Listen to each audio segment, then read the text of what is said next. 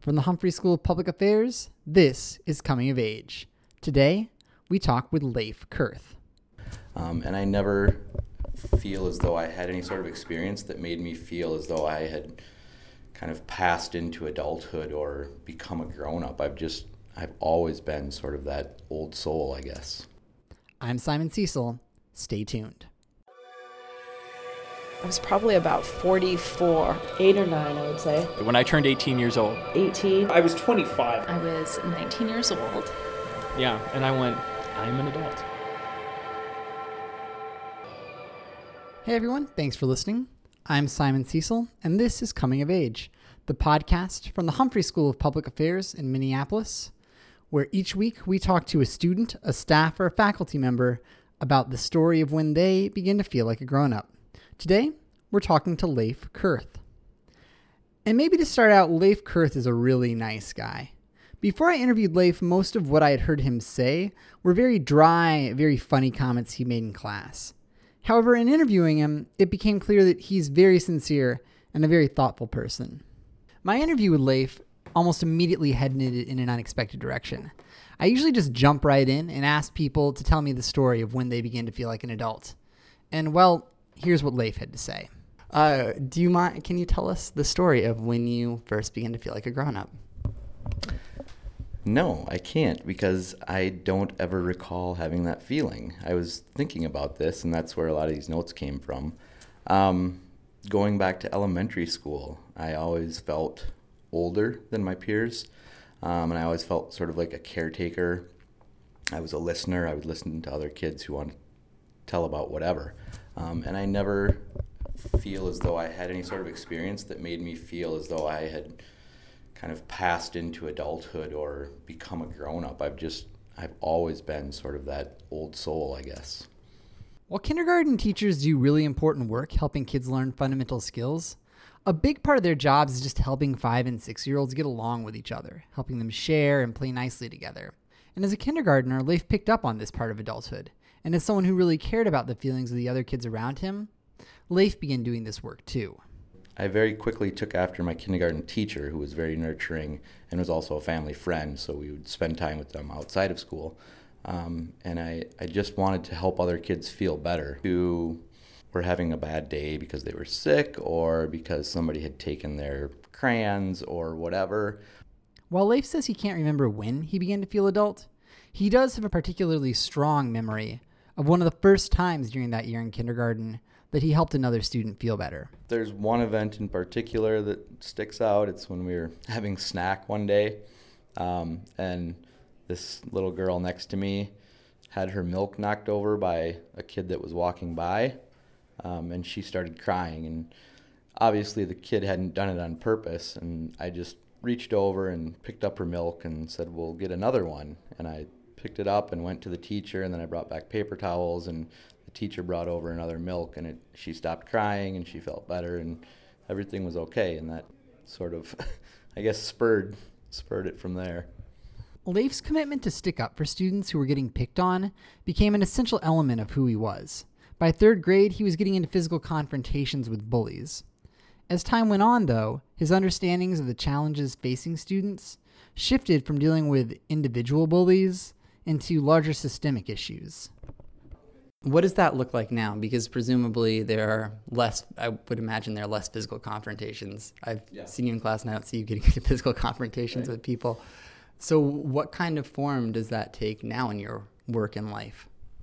So, that is the reason that I'm in this school. Um, and it, it sort of goes to educational equity.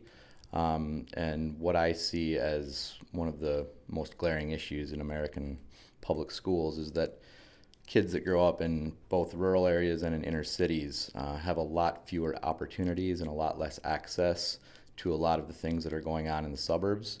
Um, not not necessarily the things going on, but what the suburb, suburban students have um, available to them.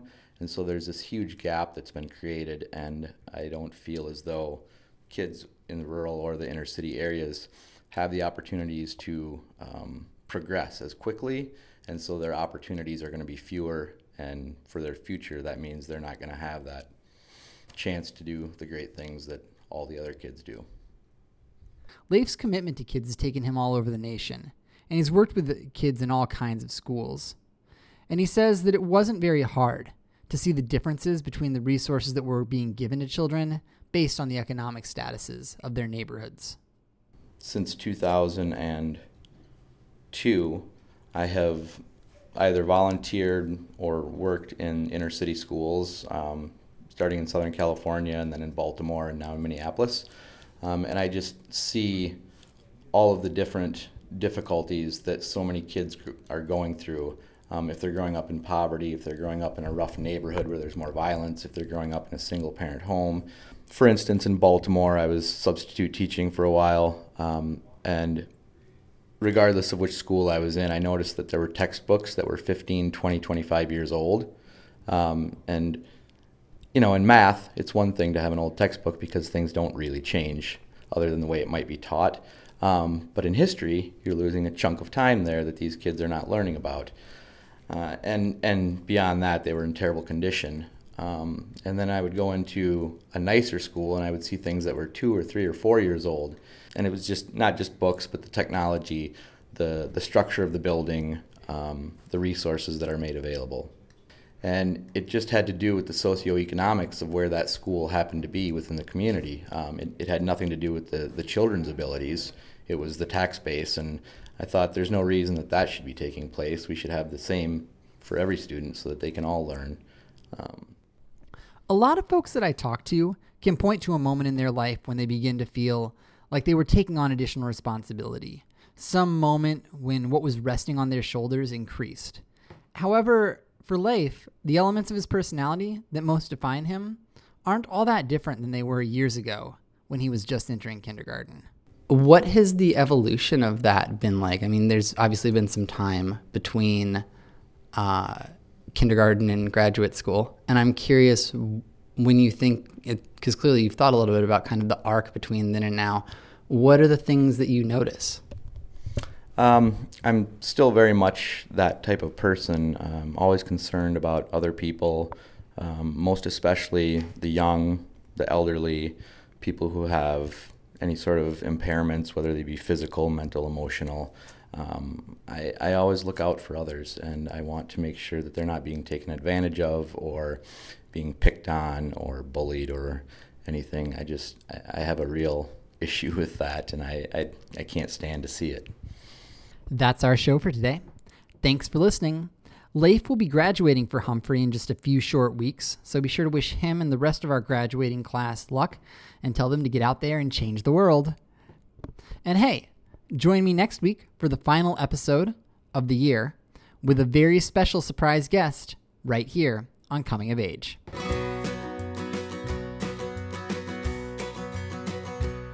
I was attracted to the first girl I knew, kindergarten crush.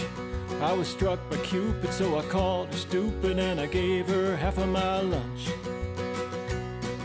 I was never so happy when she threw it back at me, so I gave her a shove. She was all I wanted, I was in nirvana, kindergartner in love. By early October, she threw me over, became my very first ex. And now she lives in New Jersey, she's a sister of mercy, but I'm not over her yet. Kinder, kinder, kinder, kindergarten, kindergarten in love. Kindergarten, kindergarten in love.